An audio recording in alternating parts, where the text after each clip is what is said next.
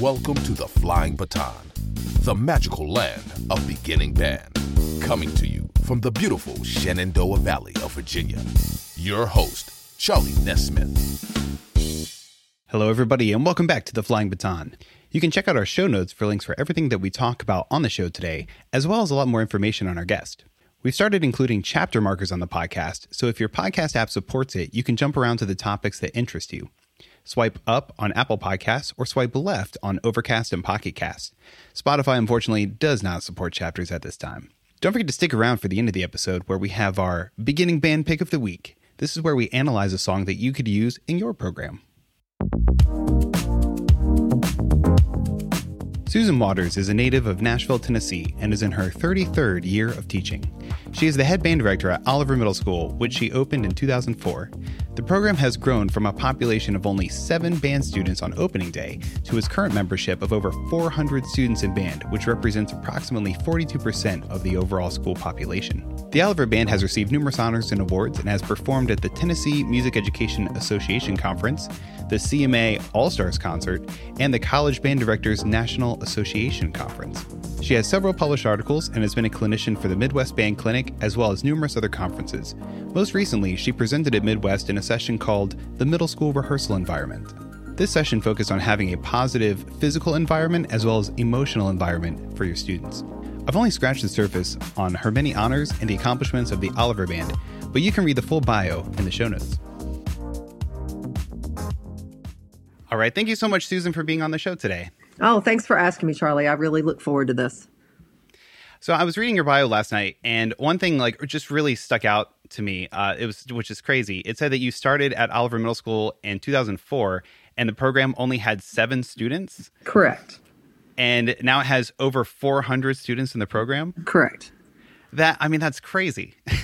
Well, I mean, I don't know. It, it's just it's just what happened, I guess. We started at I opened the building, and it was at uh, maybe thirty, forty percent capacity when we opened it. And um, I was the only band director. And there were seven kids that walked in the first day that had ever played anything.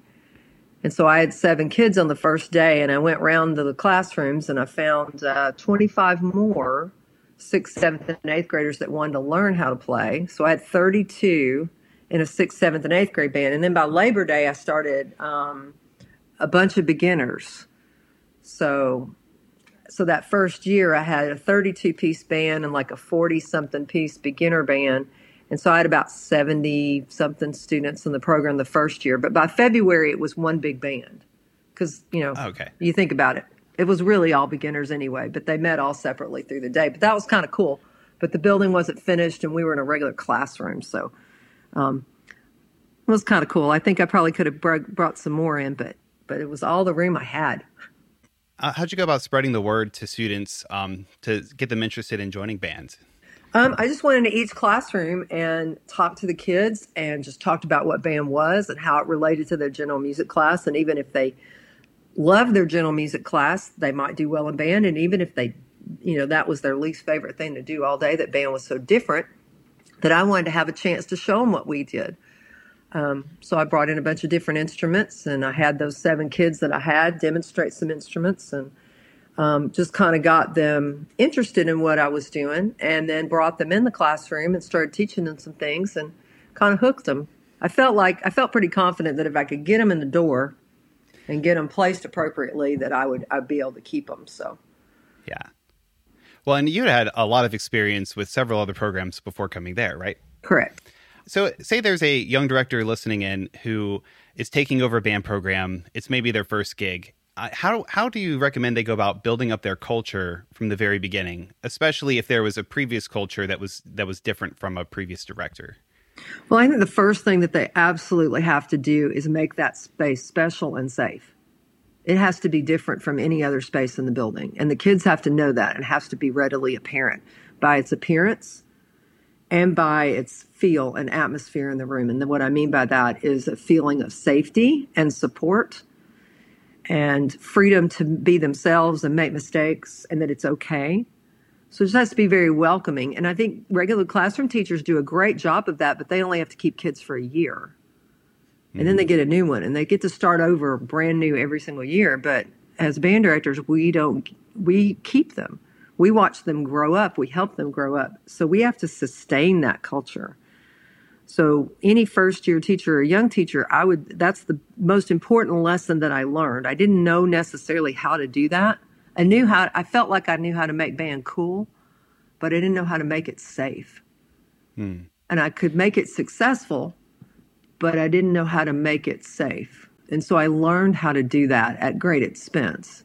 What are, when you mentioned your room, what are some things that you do with your classroom environment to help students feel like they're in a safe space? Um, I like to have things set up as much as I can. If that means the class before us, before them sets up the room or leaves it neat, um, so that it looks purposeful when they walk in. Uh, the flow has to be there. They have to know which way to come in, if there's two doors or one door, um, coming in and out, how to be respectful of people sharing spaces. You know, if you've got a cramped uh, storage room, how to, how is that set up um, so that kids can easily navigate that? Because kids don't have logistical thinking minds. They don't know how to organize. I mean, let's look at their rooms. I mean, come on. So they don't know how to naturally navigate a space and make it um, workable for everybody. They'll make it workable for them, which usually involves blocking other people. So you have to teach that. How do you come in the room? Um, and make sure your room is designed to make it friendly and to for kids and easy for them to come in and find their way. Um, plenty of space. We use a lot of tape markings on the floor to say cases go here. Um, you know, chair and stand first, then get your music, then get your instrument. Be sure you close your locker. But, you know, just all those logistical things that kids don't even think about coming in the room. And then the other thing is when you walk in our room, you can see a lot of a lot of art on the walls, a lot of student work, a lot of inspirational posters, a lot of funny things that kids can relate to, and a lot of accomplishments. So they feel like it's a special place where we laugh, where we think deeply about things. And then they can see readily on the wall that there's a sense of accomplishment and an expectation that you're going to do well. Yeah. Does that make sense? Yeah, absolutely. Without absolutely. pictures, I you know, I've never had to really describe my room. So, yeah, I was kind of thinking there. Yeah. Since band is an elective, I think a lot of young teachers are, are really concerned that if students don't like them enough, they, they will quit. And then the teacher will, you know, get fired for not building the program. And like, how, how would you recommend that a teacher balance creating a culture of discipline and respect while also, uh, you know, kind of kind of avoiding that pitfall? Well, I think you have to maintain an even keel. I didn't I didn't know that early on. I, you know, I was of the old school of don't smile till after Christmas. And, you know, you got to be strict on on the first semester, and then you can loosen up a little bit on the second. But kids are not like that anymore. Um, kids want to feel welcomed and safe and valued. And, and that hasn't changed, obviously, but the way teachers go about doing that um, is different.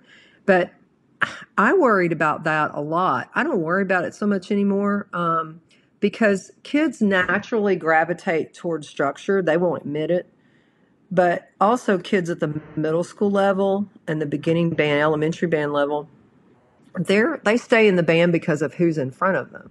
Now, that doesn't mean necessarily that your kids have to like you every day. And I use the analogy um, with my kids about their parents. That your parents love you, even though if they're even though they get mad at you, they never stop loving you, right? And they and they say, yeah, yeah, we understand that. I said, well, I'm going to be tough on you. That doesn't mean that I don't love you or that I don't like you. I'm never going to not love you.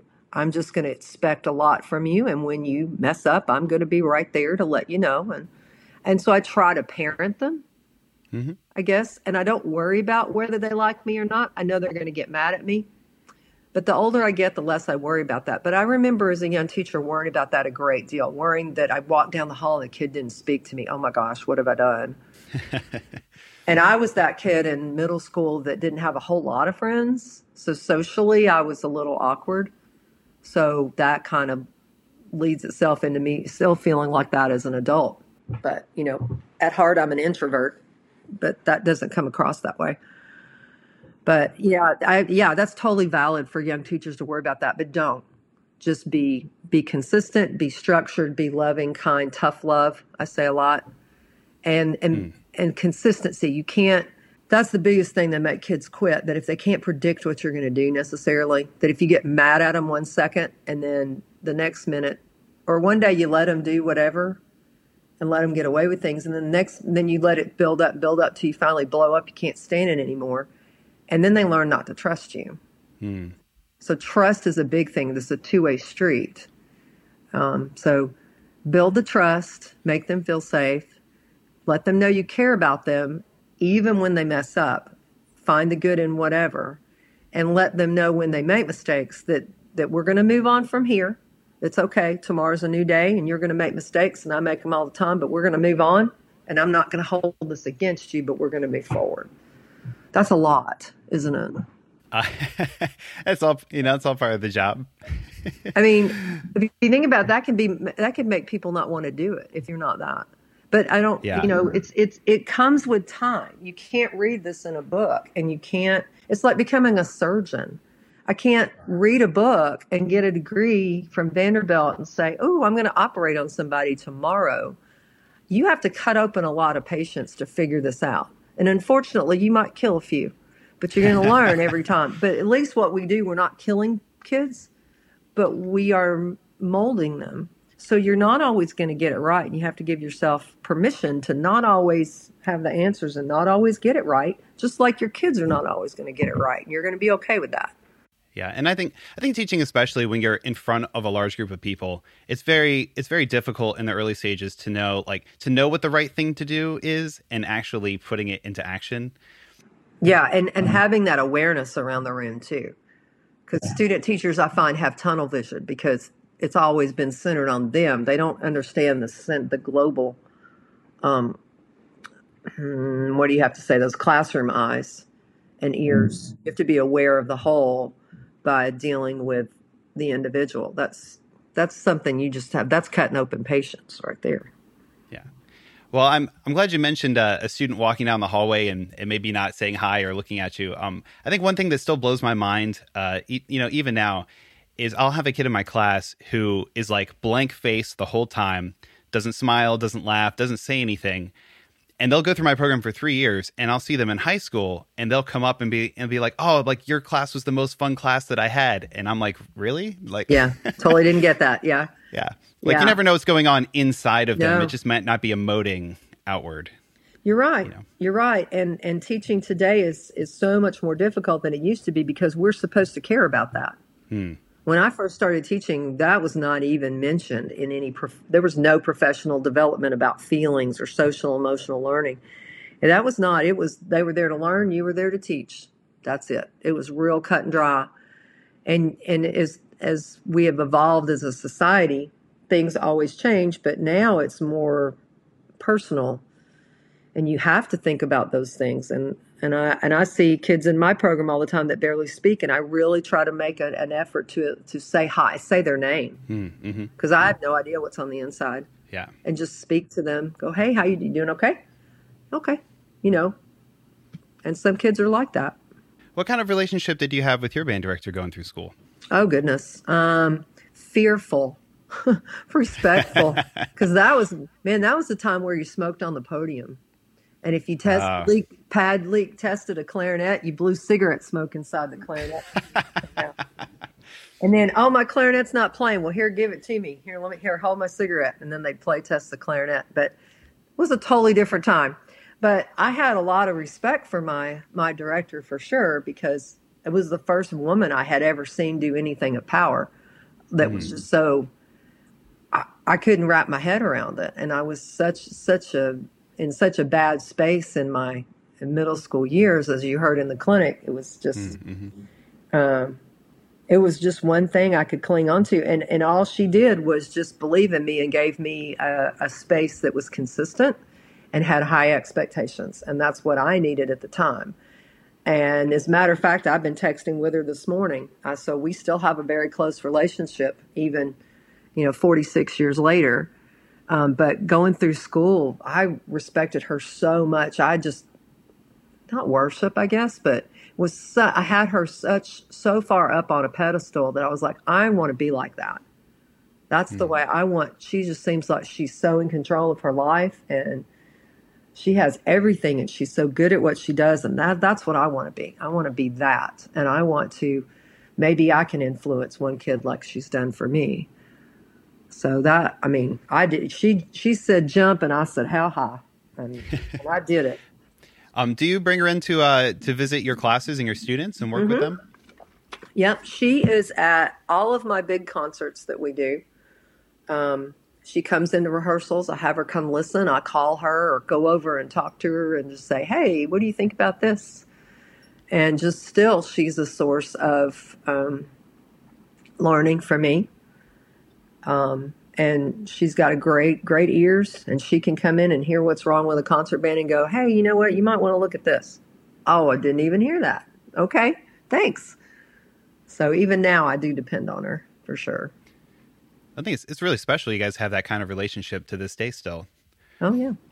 Um, so you mentioned celebrating the successes of your students. I think you had an example of a, um, a positive note that was, yeah. uh, like a cutout of a note with some lines for text on it? Yeah. Yeah. Uh, it's, um, somebody shared a document similar to that on the band director group. And I thought, that's really cool. So I, I didn't come up with this originally. I've done other things before that, but, um, this is a, a template. Um, it's just a eight and a half by eleven sheet of paper. We do them in colors, and it has a note outline, and then we hand them out to parents in the holding room, or the cafeteria is the holding room, before we go into the gym for the concerts. And um, I pass out, have a stacks of them around, and um, I explain what it is. And I say, I want you to write a note to your child telling them whatever you want to tell them. This is their first concert. We do it a lot at first concerts and big concerts, and just encouraging notes, and then we're going to cut them out. We're going to hang them up in the band room for everybody to see. And if you want to write a note to the whole band program, you can, or just special notes to your to your own child. And it's really touching what the parents write. You know, "I love you. I'm so proud of you. And, and you're going to be a rock star." And, you know, just just things that maybe kids kind of get embarrassed about hearing at that age, but they see it in writing. And I have kids, when we give them the notes, that they keep them in their binder. Mm. And it's real special to them. I've even had teachers write notes to their students on those, you know, wishing them well, and "I'm very proud of you," and that kind of thing. It's just very meaningful yeah. to the kids. Yeah, and I, you know, even though the kids might not say that they like that sort of thing, you know, I know oh, yeah. they really they really appreciate it. It's the same when, like, you know, parents volunteer to chaperone. Kids are like, "No, I don't want my parent there. Yeah. Uh, I'm gonna, I'm gonna tell them you're full on chaperones." But then when the parent comes, they, they clearly appreciate and and know oh, that it's do. an act of love. Yeah, they do. I tell all my parents that I speak middle school, and that translates into, "Mom and Dad, I love you so much. Please go with me on the trip." That's exactly what that means. And I'll say That's that awesome. in front of the kids too. And and yes, they'll they may come to you for money, or if they're hurt or sick, they don't feel well. But that still translates into, "Mom, Dad, I love you, and I'm so glad you're spending this time with me." So trust me, I speak middle school. Now, one of the things you mentioned in your clinic is recognizing students for the things they do outside of band. Mm-hmm. Um, how do, how do you do that? We have a wall um, that, and we have a big poster over it that recognizes students for not only being great band students, but for going above and beyond that and participating in the following activities. And we and I get special craft paper um, for each sport, or the musical, or book club, or student council, or honor roll, or whatever it is. And I have these bright yellow stickers, and I, I handwrite the kids' names on it, and I put it on that craft paper, and I hang the craft paper up on the wall. So you can go and see all the kids that made the basketball teams, and you can see all the kids that are cheerleaders, and you can see all the kids that are in Um, Wizard of Oz this semester. You can see the track kids or whatever. Um, and so that's the first thing, really, one of the first things you see when you walk in the band wing, and everybody comes in and go, "Oh, the band wing. Well, oh, wait, wait. They do other stuff," because they're not just band kids, they're kids. Yeah. And they're human beings, and they have interests and talents outside of this. This is just where we house them for the hour a day that we get them, and we treat them like they're the most special things, and we honor everything that they wish to do and they think it's important as much as we can. Do you guys have any um like group bonding activities you do outside of just playing together? Um, when we go on our trips, um, we like to, um, we eat, eat meals together. Um, we usually cater things in and eat in a big ballroom so we can hang out, um, like that. We'll go, um, on some of our trips, we'll take them to those enclosed, um, activity centers that have like escape rooms and laser tag and, um, bumper cars and all that, just so the kids have all that kind of, and we get in there with them. And then we go to amusement park, obviously. And then, you know, I'm on the bus, all the directors, we have these notes about, okay, we are the roller coaster experts. And here's the helpful hints. Go to the back of the park first, blah, blah, blah, blah, blah. So I said, okay, and who's going to ride this ride with me? Because I know all of you are too scared to go ride this ride with me. So I don't know. I don't do those necessarily. Let's do the team building activities and the trust building. I'm not that good at that. But on our, our trips and special events, we'll do things that we do together that is not music related, and they see their adults in their lives in a totally different light. Hmm. You know, the kids go, man, I've never seen Miss Waters so relaxed. She's usually so stressed out, like going into concerts and whatever, but she's really cool. She like rode that roller coaster with me like three times, you know, so that I'm a person too. Yeah. And I like to have fun. And then when I, you know, get hard on them about, well, you know, you need to learn that two octave scale, and no, that phrase isn't long enough. And no, you need to, do, no, you just needs to go faster. And, you know, you need to practice more. Then they remember, hmm, she was the cool person who rode the roller coaster with me. So maybe this is okay. So that's, that's how we build team and community. And um, we do projects, um, service projects for the community. Um, last year we did a campaign to raise awareness on um, abandoned animals. Hmm. And um, we centered it around the Julie Giroux piece for our castaways. And um, so we adopted uh, five uh, local rescue uh, shelters. Um, from any, it had anything from horses to Um, cats and stuff, you know, dogs, domesticated animals, obviously. Yeah. And um, we had the kids bring in donations, and we did a concert um, where we premiered that piece um, and had all of the uh, representatives from all of those five uh, animal activist groups there with tables and animals at the concert before it and after it. Um, and one of the rescue animals um, came in and sat in the keeper's lap in the front row of the concert the whole time. Didn't bark, didn't whimper, just enjoyed the whole concert. So, um, and then we did a big social media blast with it, and we, um, some of the kids and parents went over and delivered all the stuff to them. So we try to do those things, and veterans concerts where we write letters to veterans and, and just try to teach them about community awareness. So we're building... I don't know, building skills for when they're an adult. They can be a responsible person and, and see things that are that are not just about them. Well, speaking of teaching them skills, I think one thing I overhear a lot in, you know, like the teacher lounges is they say that kids are so different now, they don't have any respect for anybody. Do, do you think that that's actually true, or do you think that that's just kind of, you know, disillusionment coming in? Um, I think it's, I think, It's true in some cases. I think there's respect there. I think it's just harder to get to. Hmm. Uh, what do you mean by that? I think I think you have to work harder to get it. I mean, it used to be that parents taught their teachers to uh, their kids to respect their teachers and elders, and and parents don't do that on the whole. I'm not saying I'm not saying parents at all don't do that. I'm saying a lot of parents don't do that now, where they take the child's word for what happened. And you see these memes all the time, these cartoons about, you know, used to be that the parent, the, the teacher would call the parent in for a parent conference, and they'd be pointing at the kid, well, you need to do this, and what did you do wrong? And today they point at the teacher, and the kid's sitting back and ha- has no culpability for, for what's happened. And so respect is harder to get to. I think it's there, but it's, you have to dig more and you have to work for it more. But I would not want to be a regular subject area teacher, like math or social studies, because I think they're getting beat up a lot. Yeah. In that. Yeah. And what we do, there's more buy-in. just by the nature of what we do, kids, parents are making a choice to put their kid in there in a lot of ways, and they're making an investment. So our interaction with parents is not as difficult, I think, as the interactions that math teachers have. So I have a lot of respect for those teachers and the difficulties that they have, and I try to support them. Our program tries to support them, and but we, you know, we have our challenges too. We can't, you know, say that we we have all unicorns and rainbows, because we don't. But I think the majority we have we have easier people to deal with.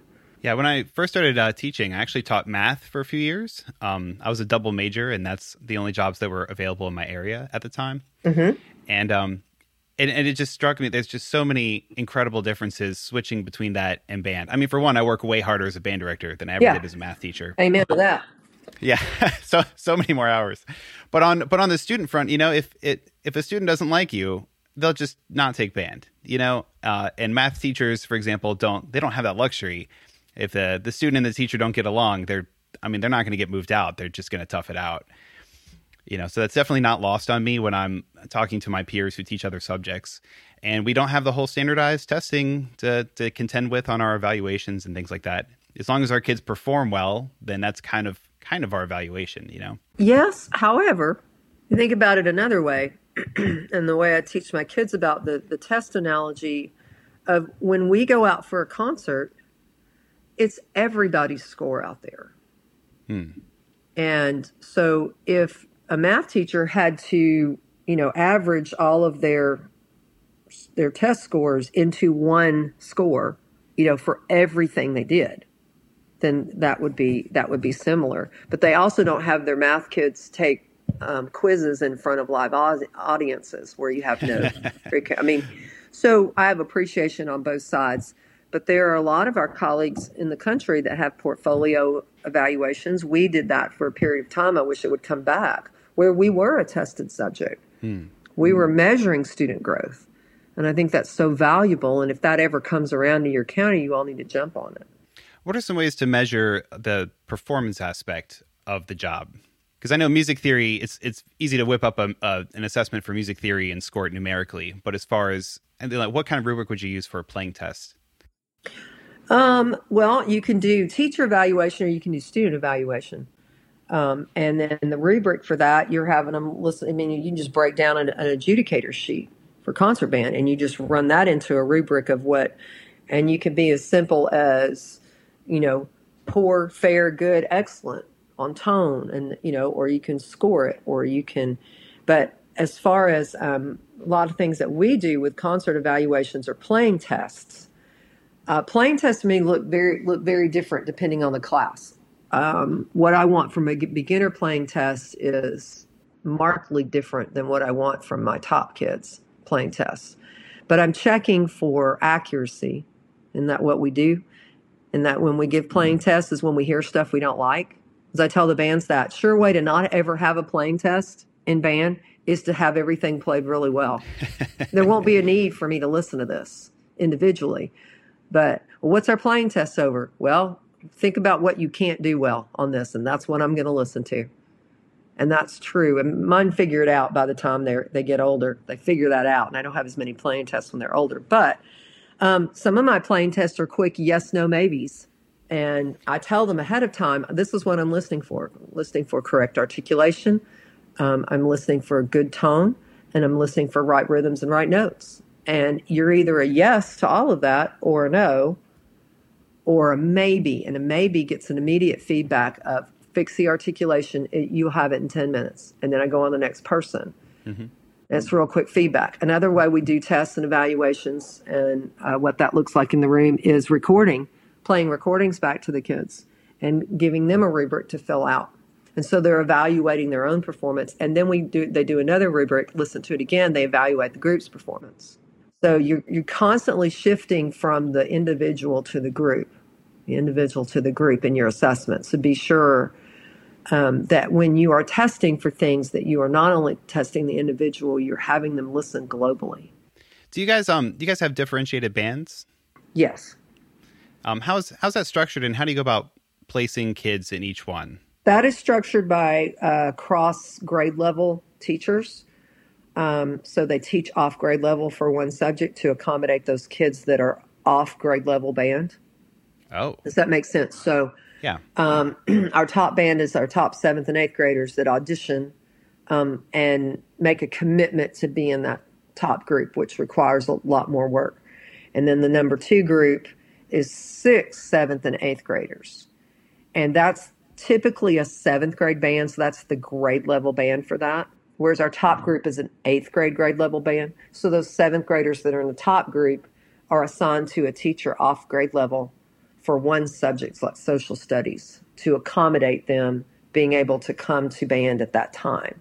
And then the the number two group has sixth and eighth graders in it. Same thing. There is a teacher who teaches those sixth graders off grade level so they can come to the seventh grade band time. And same thing with the eighth graders. Now, there's only two bands that are the, that way. The other two bands are grade level. Mm-hmm. So our beginners are all together fifth grade, and then our sixth grade intermediate. But then the sixth graders that play in the symphonic band don't they don't meet with the intermediate kids, so they're off their grade level. Does that make sense? So they have social studies when the rest of their colleagues go to band. So your school is fifth through eighth? Is the fifth yes. grade in the same building? Correct. Okay. Yes. And uh, how many teachers do you have in your band program now? Three. Me and two assistants. How do you go about structuring uh, the responsibilities shared between all three of you?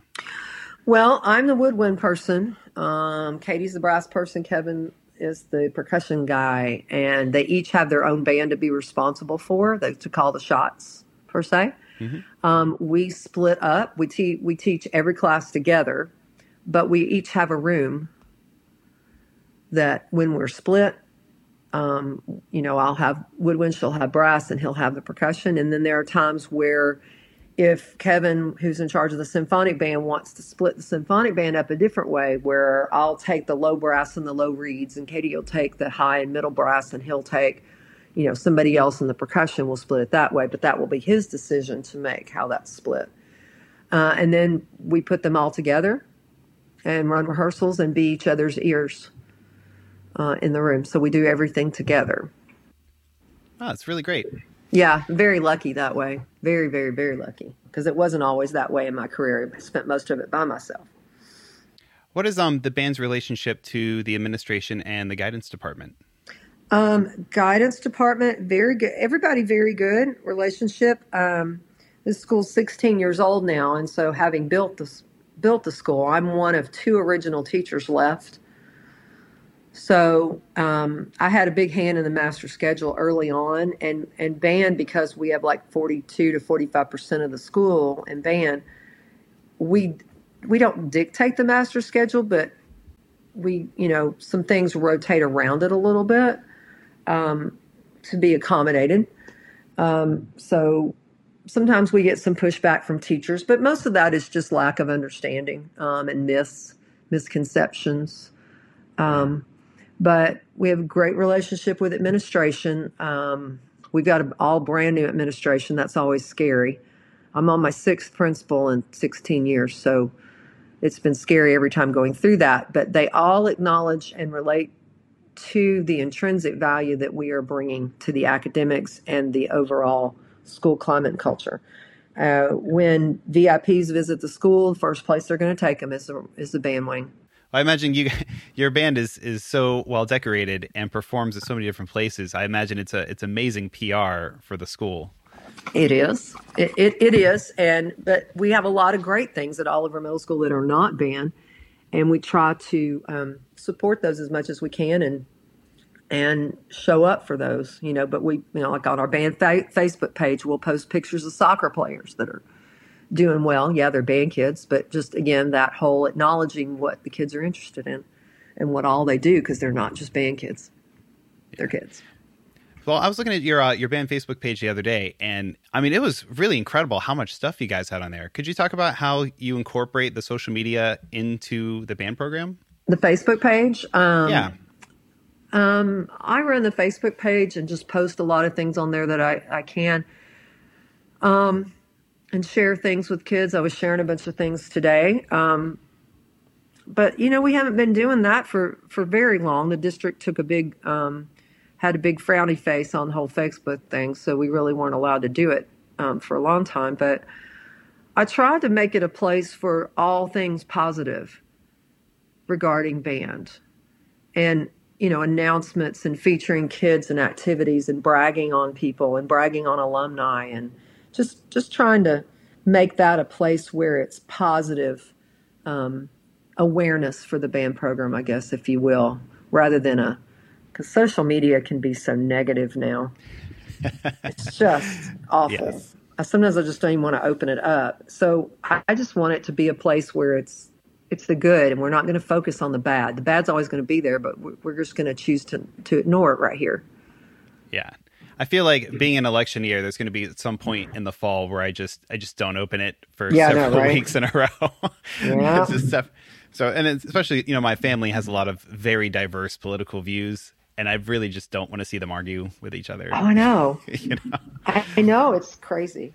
I know. Everybody's in that boat. You know, you just don't even want to talk about it. We had Trump come to the to Nashville um, Friday. I, I was helping clean up one of the middle schools that was to- almost destroyed. Basically, they're moved. They we've moved them out to another mm-hmm. building. I was helping the band director move and inventory all the instruments and get them moved. And and Trump was coming to town, and the guy coming with the box trailer to help us move out of this rubble building was blocked by the moving motorcade. So mm. like, uh, come on. So it was interesting. Everybody in the room had probably their different feelings about all of that, but it was like we were there to clean up a, a tornado destroyed building. I don't have time for this. Yeah.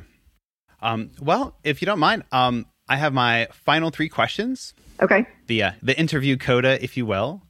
Uh, do you have a mentor shout out um, that's maybe someone you, you haven't mentioned in the show so far?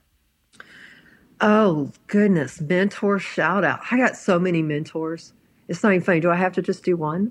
Oh, you could do several. Go oh, for it. Oh, okay. All right. Well, let's see. Then, I, oh, gosh, I'll feel bad if I leave someone out. Oh, my gosh. The stress is overwhelming, Charlie. You know, I have so many mentors in a lot of ways, and, and some of them are, are deceased, unfortunately. Um, but Joanne Hood is my biggest one. And she was, you know, I, I thanked her in my, my clinic. Um, and she always continues to be a, a mentor. Um, Joseph T. Smith was a mentor to me. He has long since passed away, but um, he was old school marching band, was my college band director. Oh, goodness. Um, oh, wow. That's so much. I have so many colleagues around me. I guess I'll just say this. Every every teacher I come in contact is a mentor for me because I learned something from them. And I just, I don't want to name anybody else because there are so many of them out there that I talk to all the time. And then anybody, even I meet or see their band for the first time, I consider them a mentor because we all feed off of each other. And, and I learn a lot of things from everybody I come in contact with. And I think my students are mentors too because they teach me a lot of things. So I am just, I'm just going to be safe and say that. Well, that actually leads me to the next question, okay. which um, I, I will ask you to get a little specific on. Name a band director right now who you think is crushing it. Oh, my gosh. There's so many. You know what? And I, I'm going to surprise you, and I'm not going to say a name that anybody's going to know. There's a young teacher in my city who is just crushing it, and her name is Samantha Davenport Reed, and she is She is getting it done. She is a young teacher. I don't know how many years she's been teaching, but it's like it has to be under five. I mean, it, she is getting it done and doing some great things, and I'm very proud of her. Um, wow. Yeah, that's that's who I'm going to say. That's that's my vote right now. Awesome. But she's crushing it in Nashville. All right, number three. Do you have a favorite beginning band piece for maybe year one through three students? Ha, Popcorn Prelude is my favorite. Mike Hannickel. Do you know that one? I don't. Okay. Oh, you have to write this one down. This is so amazing. Okay. I love this piece. So when you put a bag of popcorn in the microwave, right? And it turns mm-hmm. on. And like a minute later, you hear one pop, right? And then you hear another pop and, you know, and it gets faster and faster and all, you know, then they're all popping and then it slows down, right? So Popcorn Prelude is about that, but the, the band sections are your kernels. Okay, so it starts out with everybody sitting down, and then you play for a while sitting down, and the and the and the, the parents all think, oh, this is fine. And then all of a sudden you get to measure twenty-one, I think it is, and the flutes stand up and play three notes, and they sit down, somebody else stands up and plays three notes. And then some. So each section gets a chance to stand up, and they stand up for a measure, sit down, stand up, and then somebody stands up for two measures, and then and then all of a sudden they're standing up every beat. And then at the end, everybody stands up on the last note. So that's our traditional piece in December for our beginners. It's a rite of passage. You cannot get through Beginning Bed, Oliver, unless you play Popcorn Prelude. All right. Well, I will definitely give that one a shot. That's my favorite beginning band piece for sure. Well, thank you so much for being on the show today. It has been an absolute pleasure. Well, thanks for asking me. I hope I hope my answers were helpful, and um, I am available for anybody to reach out to me at any time. I always want to help. You know what time it is. Beginning Band Pick of the Week. This week's pick is Byzantine Dances by Carol Brittin Chambers, published by Excelcia Music Publishing in twenty eighteen.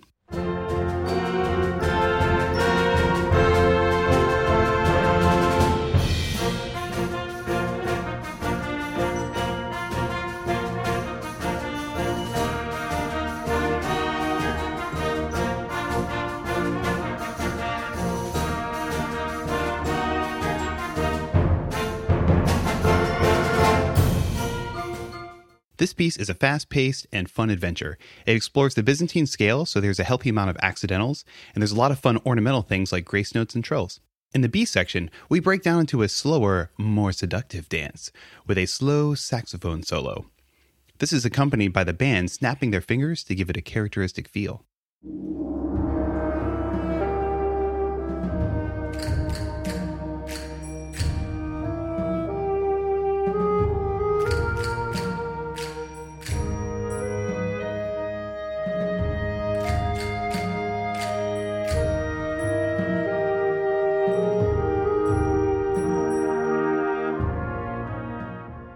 In the end, we recap the material from the beginning with a little bit of a round and a big finish.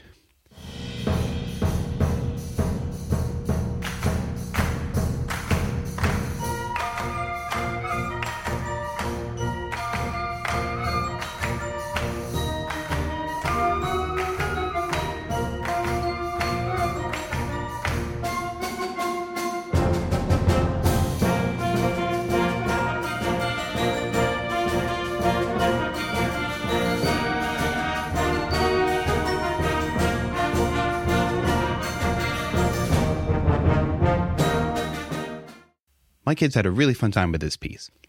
The clarinet one part goes up to A above the staff, and the clarinet two plays exactly one note over the break, and it's a C. Trumpet one only goes up to D in the staff, and trumpet two goes up to B natural in the staff. Horns go up to C in the staff a few times, but they spend most of their time in the comfortable range. One thing to note is that there's only one trombone part, and it goes up to D and E flat above the staff quite a bit. So your trombone should be really comfortable up there, or you could probably bring it down an octave if you need to. There's a healthy amount of percussion parts, but you're going to want to make sure that you have a really confident player on the tambourine, as it's the most important percussion part for the faster sections of the music. This has been Beginning Band Pick of the Week. Thank you so much for joining us today. You can check us out on Facebook or our website, The Flying Baton. And if you have any questions, comments, you can message me through Facebook or send an email to charlie at the flying baton dot com. I'll see you guys next time. Thanks for joining us on The Flying Baton. Remember, may your tone be dark and your humor light.